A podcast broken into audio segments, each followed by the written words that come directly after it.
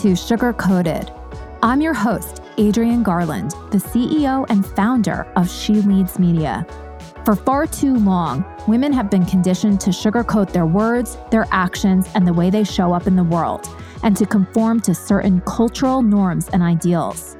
This is inherently designed to keep those who are outside of the norm from gaining power, prestige, wealth, and influence, preventing more women from being recognized and respected as the powerful leaders that we truly are. Join me each week as we dive into raw conversations with remarkable, uncompromising, and inspirational women that will encourage you to strip away your sugarcoating and move boldly in the direction of your magnificent dreams. Hi, everybody, and welcome back to Sugar Coated. I'm so excited today to introduce my good friend to you. Her name is Alice Draper, and she is the founder and CEO of Hustling Writers. Alice is a PR guru and a podcasting guesting strategist. And I am just so excited to share her wisdom with all of you today. Welcome to Sugar Coated Alice. Yay! Thank you, Adrienne. I'm so excited to be here.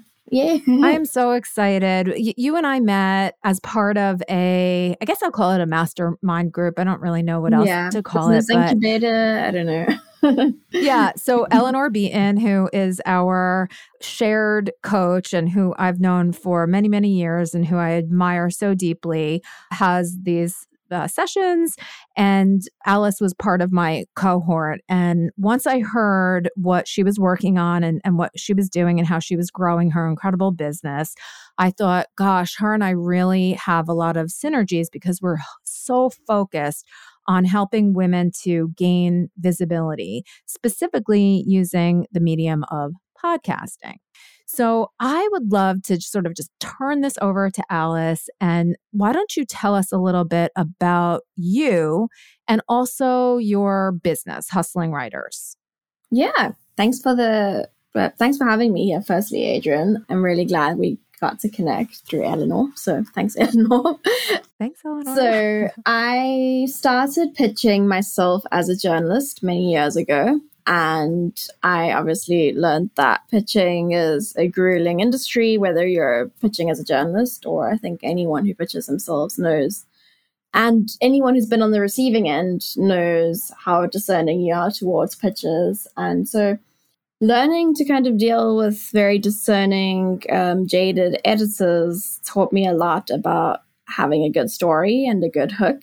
And at the time, I was also working with coaches as a copywriter, and they saw that I was writing for myself for publications and they asked me to pitch them.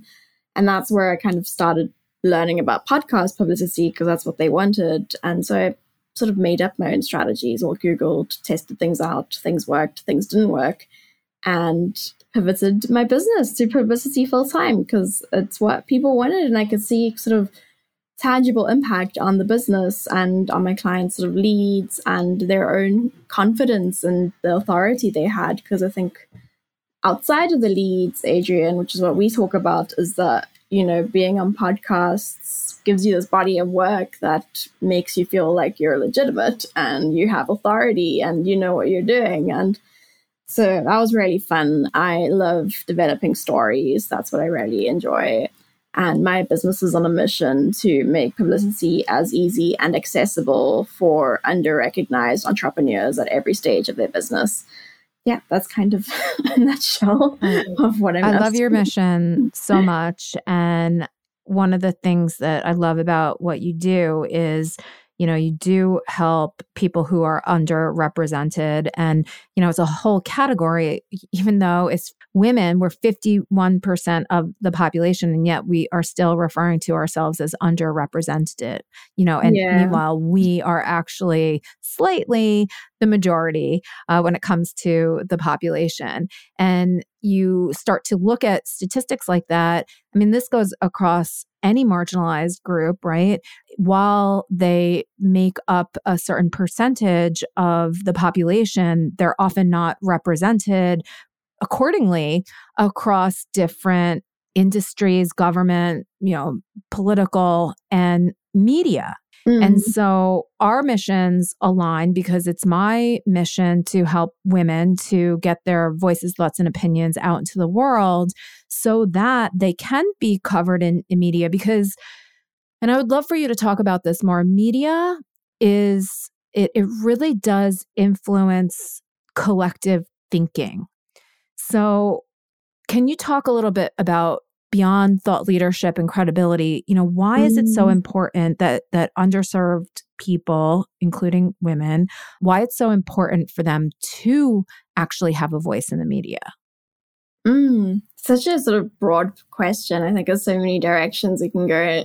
One is I think that when we see people like us or people kind of like us in the media, we can imagine different futures. I don't know if that that's very vague. I no, wrote that's a LinkedIn, beautiful.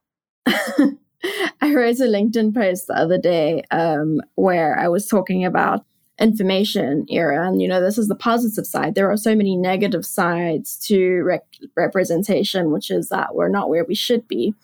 But on the positive side, I see it as a hugely positive thing. My old high school, when I was in high school, you know, internet was a thing, but we weren't we weren't like the Gen Zs are now with the internet. We didn't have as much access as much information as they do. And so we were like deeply complicit with the status quo and we really went along with a lot of systemic, not a single person in my school of 1,200 girls was openly queer, for example. A lot of people I went to school with are queer and are openly queer now, but they were not in that space. If you walk into the school now, you meet loads of people who are openly gay, openly trans, openly bisexual. And a big part of that is the fact that through the media, through TikTok, through people's podcasts, through the body of work people have created for themselves, they've seen themselves or something that they would like to be like in that in the media and they've felt safe enough through that online community to be themselves. And and I think that's just yeah like what sort of tip of the iceberg of what sharing this body of work online can do is you know we can I I often say like the amount of change that happened in that institution in just a few short years beats decades of like growth that happened prior to the internet and the media. Yeah. So I think like with this information era, with this like you know radical access information, we're seeing things speed up in some ways, and also some of the stats are pretty depressing, which we've spoken about before. Yeah. I, I love that. It, that's such a great example. And it's, it's, I think, a really personal example that a lot of people can relate to. And, you know, I, I, I do also want to ask because I, I, I know that you well, I don't know where you were born, where you grew up. I know that you're from South Africa, but you're in somewhere else. What tell us just a just as a as a sidebar. tell us a little bit about where you were born, where you grew up, and, and where you're actually sitting right now. yeah. Um, yeah, so I was born in South Africa. I was born uh, born free, which um, for anyone who doesn't know, South Africa was under the apartheid regime up until 1994. So I was born just after apartheid ended. And apartheid was institutionalized racism. So my school that I mentioned earlier was a formerly colonial white school. So a lot of the mm. problems was institutionalized racism and words like that, just relating back to that example, were not words that kids I went to school with had vocabulary for. No one knew that that was a thing. that, you know, mm. so the kids just, the black kids felt like something's not right. Like we are treated differently, but they didn't have the vocabulary to actually explain what was happening. Yeah, so South Africa had sort of difficult history. And I think like Black Lives Matter 2020, a lot of that brought up a lot of discussions in South Africa because there were there are big parallels. The difference is that black is the majority in South Africa, but the power dynamics are very similar to the US and continue to be very similar. Um, white people still own most of the capital in South Africa. So that's where I'm from. And currently, for for the short term, I am in Lagos, Nigeria. My partner is a technical product manager and he's on a work trip and I came along and I'm staying in a hotel in Lagos. Amazing. And and you you reside uh, for the most part in Dubai, correct? Yeah, at the moment between Dubai and South Africa. Nice. Nice. Yeah. so so, sugar coated audience, we have a global, a, a, global visibility guru, which I think is amazing because you not only have the perspective of the United States because many of your clients are, you know, US based, but you also have the perspective of seeing and hearing what happens throughout the world. And I think that that is a really unique point of view and you can bring so many layers into some of these pitches that you do because you do have more of that global mindset. So you know, in addition to everything, I, I admire that in you so much. So, uh, just kind of getting back to the whole entire media thing, I, I do agree, you know, boiling it down, you know, if you can see it or hear it, hopefully you can be it. At least it'll mm. inspire you that you can be it in, in one way or another. And it has been media is disintermediated right now with all of these different new platforms where anybody can sort of be a journalist even even me right? Like i have my podcast here and i'm interviewing you. That is what traditional journalism was all about right? To gather stories to learn about interesting things and then to be able to put that out to an audience who is interested in those things.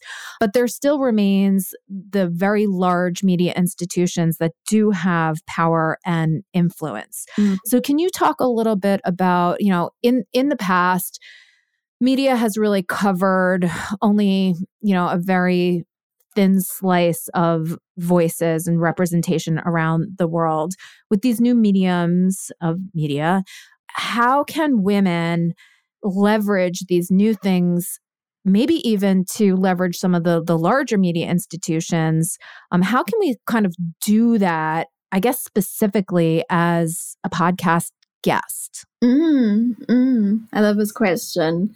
So, a mutual friend, Lesley Seymour, who we, we spoke about earlier, is a friend of Adrienne's. Um, I was on her podcast not so long ago, and she has a background in traditional media magazines, and um, she was editor in chief of Marie Claire, More Magazine, and um, Redbook Magazine, I think. And I was telling her that uh, my dream growing up was to be a magazine editor. I studied journalism, I've written for magazines. I, um, yeah, like that was kind of my path I wanted to be on. And I entered the professional world at a time where I was watching the media industry sort of lose its power every year. My favorite magazine shuttered when I was 15. My second favorite magazine shuttered a few months later, or 17, I can't remember. And um, so I was telling Lizzie that I redirected towards podcasting, and she said something that really struck me, which was she thinks podcasts are the new magazines. She said that she listens to podcasts more than she, you know, she only subscribes to the New Yorker now. She said that a lot of her clients, a lot of the women she speaks to, listen to podcasts. And I think that podcasting holds a lot of currency in our current attention economy. And a time where we're bombarded with more information than we ever were before. We used to only get our media in a way that was controlled by certain powers, like we mentioned earlier.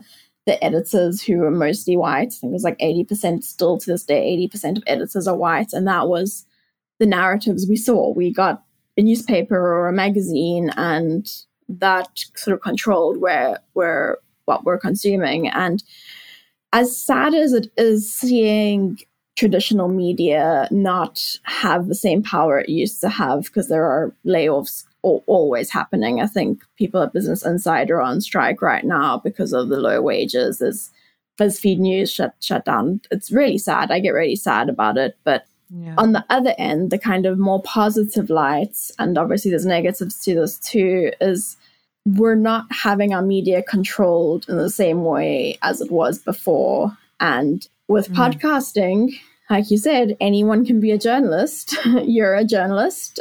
There are downsides to that. You have to do a little bit more vetting to see what are good podcasts, who are good people to talk to, what kind of audiences do they have. But also, I think, you know, there's a lot of really, really great podcasts that may not have had the platform if they were going the traditional route and relying on the approval of funders and like editors who think a certain way and all the mm. other kind of red tape you would have in a traditional space. Yeah, the the gatekeepers that that kept out voices that you know they didn't necessarily think for whatever reason would you know resonate or be popular or that they disagreed with mm. um, so I, I i love that and when you think about all of this and the fact that there are so many podcasts i mean I have statistics somewhere on how many podcasts there are out there, you know, over a million. They're not mm-hmm. all active, but, you know, it's a huge number. Um, and one of the, you know, the negative statistics about podcasting when it comes to hosts is that there's a disproportionate amount of female hosts to male hosts so that's an mm-hmm. opportunity for women to be journalists right on on the podcasting hosting side but on the podcast guesting side you don't necessarily if you're you know a woman a woman entrepreneur a woman leader you don't necessarily just need to go on a podcast that has a woman host you you know mm. you you have this ability to like you said do the research and really figure out you know who are these who are the audiences for all of these different podcasts and and and kind of compile your list make a list figure out who it is that you can actually reach out to.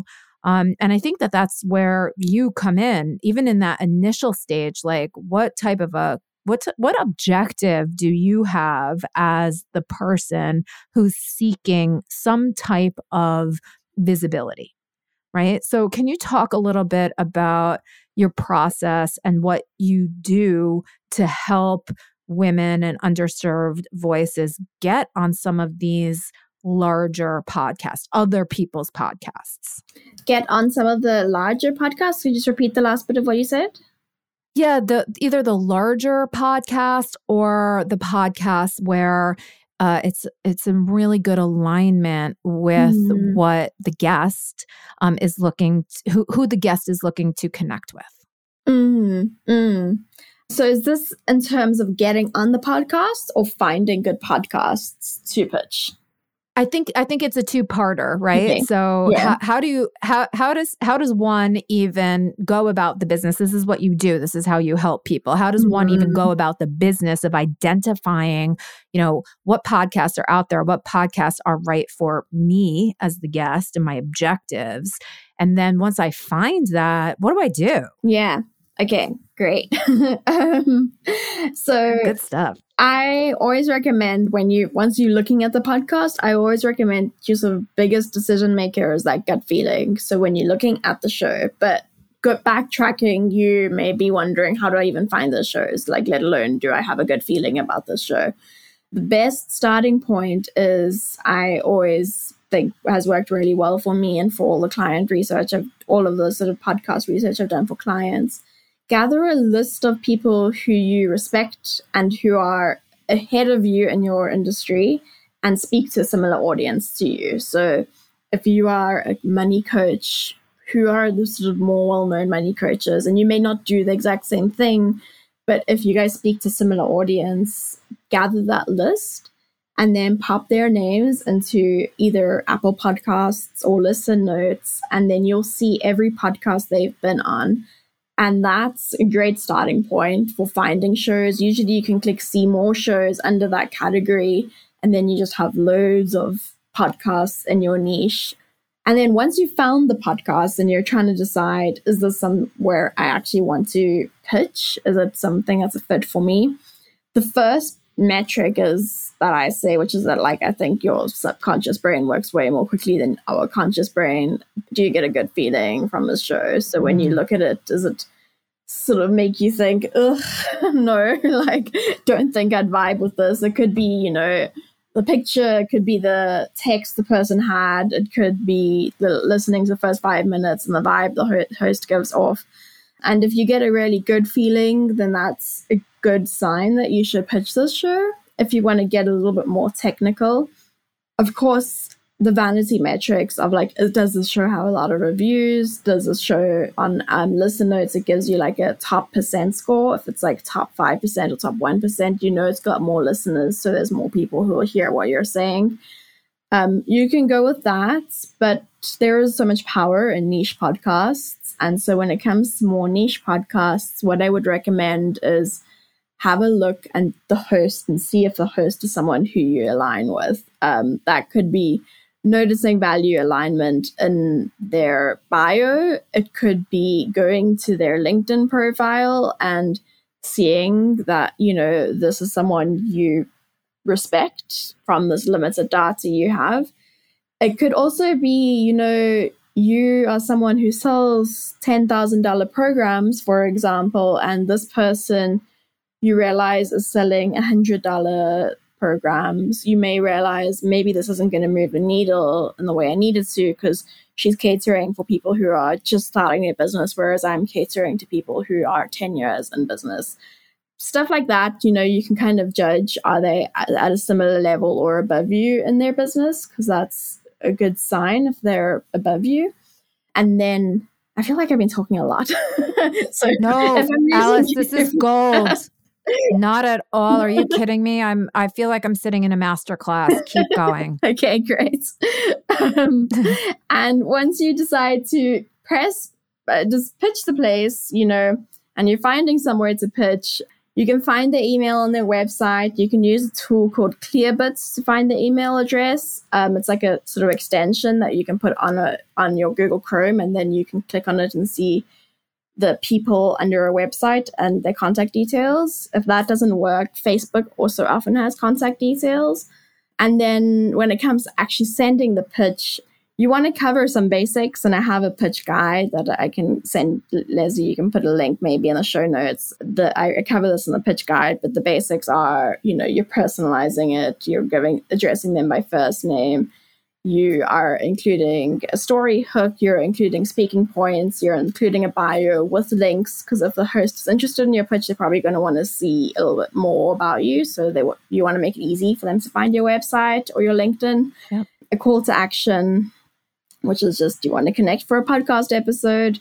But then what I would really emphasize is the biggest part of your pitch is the story. That's your mm. make or break. Of course, personalize it. That's really important too. I usually open it with like a personal paragraph about something specific the host said on a podcast or something they posted. Yes. Which is, yeah, that kind of makes it seem like it was targeted to this particular person and it's not just a generic spray and pray pitch. Next up is like the attention from a story hook because, um, as you would know, Adrienne, like we you get a lot of pitches and yeah. no, you know no one has you have no guarantee of having someone's attention to read through all your speaking points and look through your website. So that story is everything. So the story hook i would say should be something along related to your speaking points related to kind of your business mission. So an example i could give is you could be a career coach and your story could be something like um, i in quotes the hr rep informed me i was fired. Like and that's like a quote. And then next line could be like five days earlier i had reported an instance of sexual harassment. Mm. and then you could say something like this was 15 years ago I have done XYZ and now support women going through this. Are you interested in a podcast episode to speak about this? Include some speaking points about kind of the work you're doing and then your bio. So a story doesn't need to be long. It's just something that alludes to an important topic and catches the host's attention and also shows them that you can speak on topics that are interesting and relevant to their audience and can potentially hopefully solve a problem that their audience is facing. I hope that makes sense, Adrienne. So it makes a ton of sense. It's so good. And What you have just shared here is gold. And so I appreciate that so much. I mean, I think that people could probably rewind and listen, stop, take notes, and then follow what you have just outlined step by step and and craft a successful pitch. So thank you. That's gold. And we definitely want to include that pitch guide in the show notes and for people to download and go find you and all of that stuff. So we will. I want to, I want to, I guess, like tune back because as I was listening and I was listening for the content, I also heard something that I thought was very characteristically you know female if i if i could assign that type of uh, description yeah. to what you're doing. And i as i was listening to you talk I, I kind of got the chills because i thought to myself this is the difference in how women do business versus men. And i'm not saying we're better they're better. It is different and it's nuanced. And i i I hope that the audience heard it too. Everything from personalization, showing that you care and that who you're reaching out to matters to you, right? From a genuine perspective. And even just what you said right in the beginning about, you know, take a look at these podcasts, listen to a couple of things, check out the people, but check in with your gut. Yeah. Like that is so powerful and we don't talk about that enough in in business right?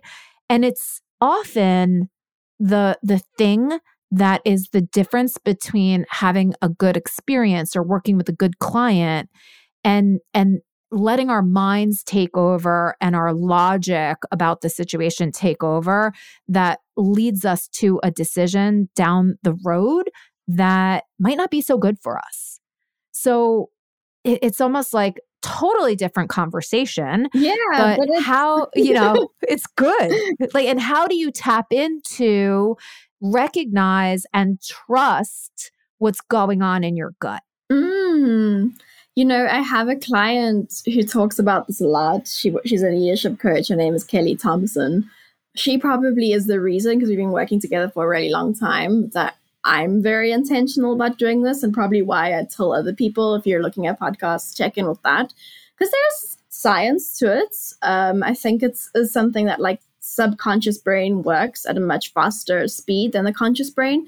So we don't know all of the reasons why it's a big yes or a big no to something until we can sit back and spend a long time understanding it. And it's that whole thing you mentioned, like with a client, for example often clients where things didn't go very well, there was a kind of naughty feeling in your stomach, but you brushed past that. Wow, well, I've been there. We brush past it, we ignore that feeling, we kind of focus on logical, which is like, these things add up, let's go ahead. And then something goes wrong. It doesn't, the, the relationship isn't as good as it is with the clients who you felt really good about in the beginning and then only afterwards you can look back and be like, oh, you know, these things were off. And at the time we did we we often can't verbalize what mm. was wrong, but we could feel it. And it's the same with like everything. Yeah. It's like dating, right? Like if yes. you go on a date, you can feel if it's uh, off, the energy is off or not, even if you don't have the words to describe it.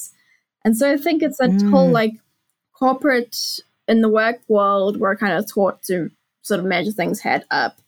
And a lot of the answers are in the gut. Mm. I love the fact that you're talking about that there is science behind it because there certainly is. I, think it was uh, I don't remember the the name of the book. Um, I think it was Malcolm Gladwell, mm. but that whole idea of thin slicing, where mm. you know the the experts who there was one story about two people going into I identify whether some type of a a dinosaur skeleton was, you know, from this era or that era. I forgot what it was. And even though all the scientific instruments measured something, another scientist came in and said, you know, no, this is when it's from. Even, you know, despite the instruments all saying something, they that was wrong. And the person the person who said no, they were right because yeah. there was something off and they weren't able to articulate exactly what it was, just like you're saying. There is so much innate wisdom in our, I, I guess, what we call our gut. Mm. It probably requires a different name yeah. because it's, and I think I have heard people call it your second brain. I think. I have heard heard that. But you are so right. And I want to talk about this so much with everybody. We are conditioned, especially those of us who have been in corporate, to think from our shoulders up, mm. right? And to override it's like a program that overrides our second processor mm. right mm. and those that that's that's wrong it's mm. wrong it's not fully embracing everything that we know, right? It's not fully embracing our human intelligence because our human intelligence doesn't live above our shoulders exclusively. Yeah. And from and, I think from a gendered yeah. perspective, like women are taught that we're too emotional and like what's more emotional yeah. than trusting your gut? Like it rarely serves right. certain groups of people for us to ignore that and to yeah. Um, yeah. So yeah, but this is with- maybe where mm. w- this is maybe where women have an advantage because it is so natural to us right and if we can like you're like you're doing if we can start to incorporate some of that you know gut feeling in our decision making we probably are going to make better decisions mm, mm. i mean i think if we just do an audit on our life, right, I'm sure anyone listening can think back to decisions that were bad in retrospect, whether it was a bad person you started a relationship with, or it was a bad job you took, or it was a bad client you worked with, or a bad hire you made. Nine out of 10 times, I bet you can p- picture the feeling in your stomach that you felt early on and you yep. chose not to focus on because it didn't make sense. Yeah. It didn't make logical sense. Yeah. yeah.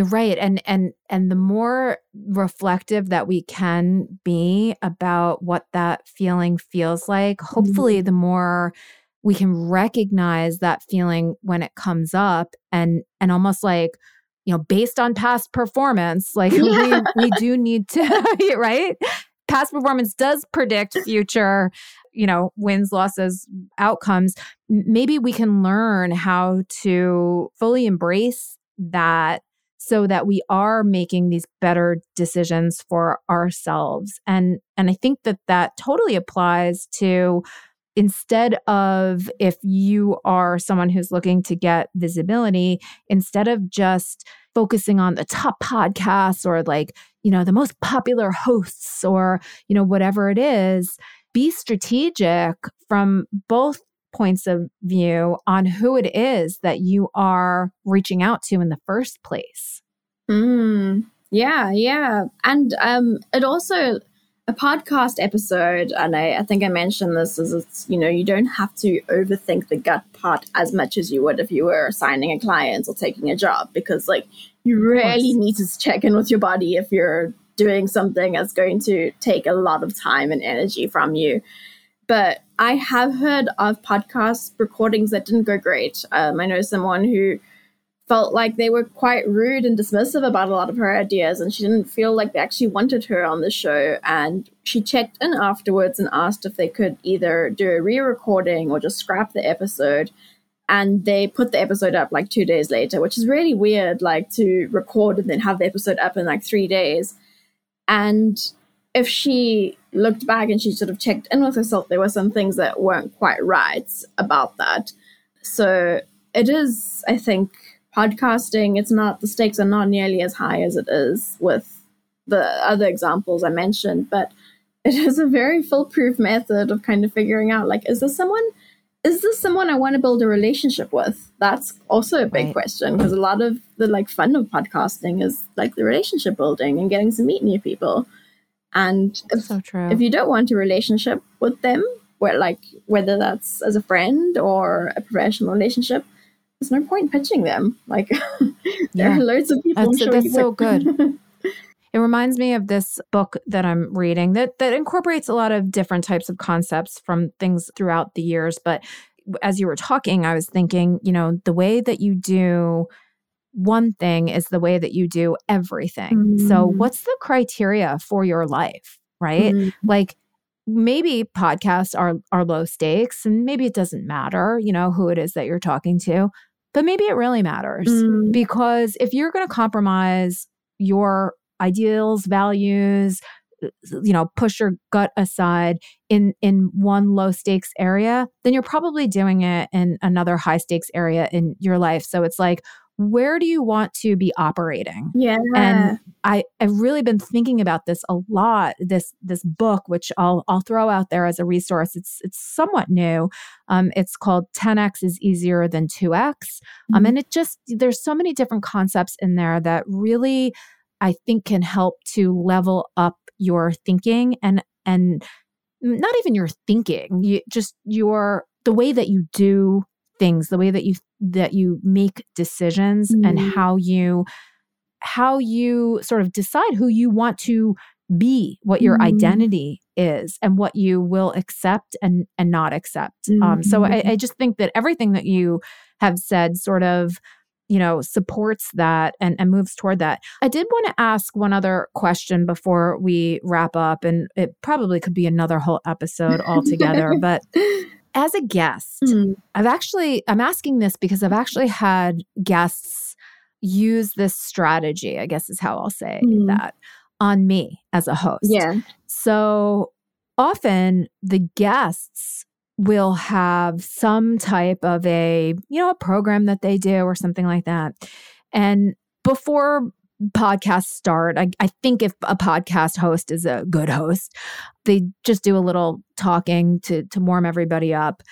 And then throughout the conversation, you learn a little bit more about who it is that you're interviewing. And I have had guests then turn around, whether it was that that moment or however long down the road, and actually pitch me as the host mm. on their services. Mm. And and then sometimes I've learned about them and I've asked them to work with them because I've been so impressed with them. Yeah. So this is like another layer of podcast guest strategy. It's not just to like get out there and you don't want to be slimy as a guest, yeah, like yeah. pitching the host. Yeah, yeah. Like but, as but, soon as you get the acceptance, slap it, drop another pitch, and like just email him every exactly. week. but it yeah. is something that I have seen done and done right. in an elegant way mm-hmm. so that it, it doesn't put me off.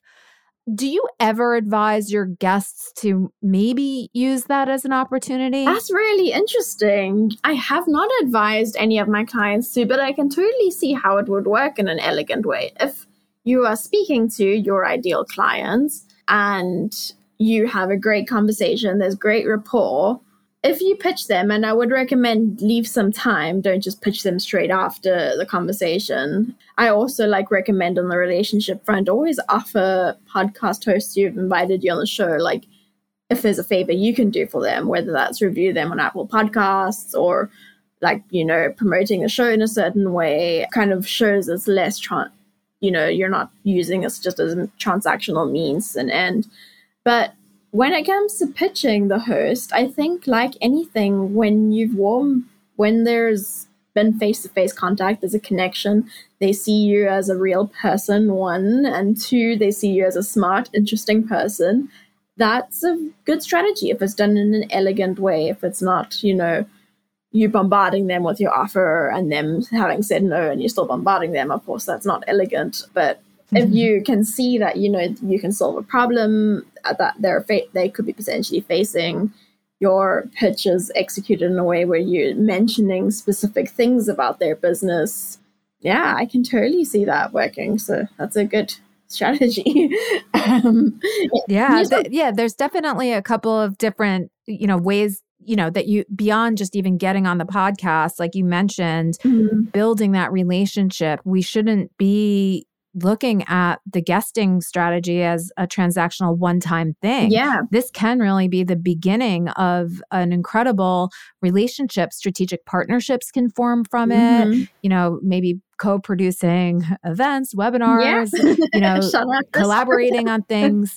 And I do think that that's such an important message that we need to put out there. You know, maybe in the past with big media outlets, you build a relationship with a journalist, mm-hmm. okay. Mm-hmm.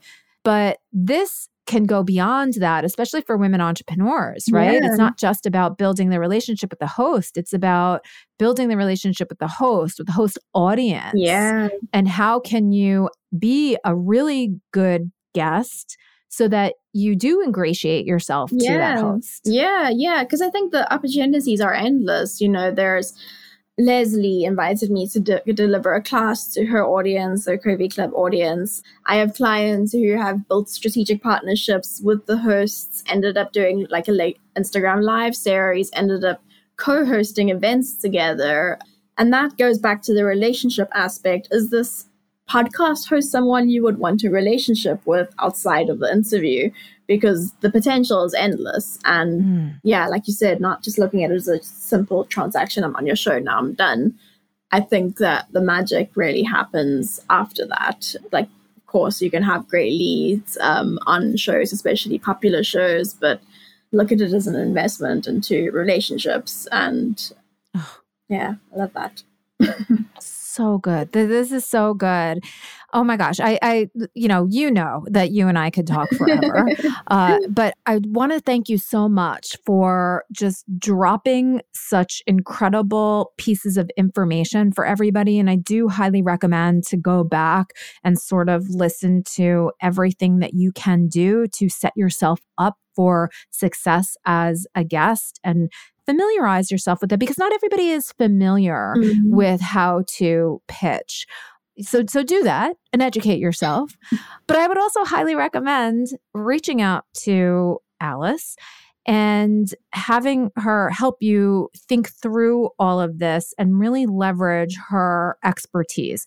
I think as women, and, and I'm, I'm not trying to sell, but I think as women, we often do try to do everything ourselves and the the I think the more strategic move that will get you 10x in your life to quote the 10x mm-hmm. is easier than 2x books is to actually hire the experts who that is their area of expertise so that they can help to exponentially get you to where you want to go. So with that, Alice, how can people get in touch with you?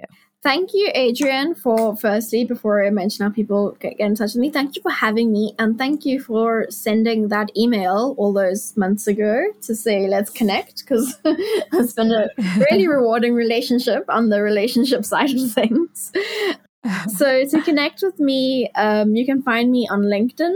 It's linkedin.com forward slash alice dash m dash draper. And then if you want the pitching, I know you, you know, Adrienne said you can go rewind, but a lot of what I mentioned is also in my pitch guide, which has like a template as well. So you can find that on my website, which is hustlingwriters.com forward slash podcast pitch guide, podcast dash pitch dash guide. Uh-huh. And on a strategic note, final strategic notes, this is a very great way of attracting leads when you go as a guest is to have a single lead magnet that's related to the topic you're talking about because there's incentive for listeners to do something. So if you have struggled with kind of generating leads from podcasts i hope this is you know. So good. Gold. Gold platinum. Forget about gold, platinum, diamonds, so rubies. Alice, thank you so much. It's always such an incredible pleasure speaking with you. And I just, I'm so happy that we are just in collaboration with with one another. And um, you will definitely be back. Yes, maybe one day in New Jersey, I'll come meet you for coffee. I would love that. that would be so wonderful. Well, thank you so much. Thank you so much, Ali. This is so great.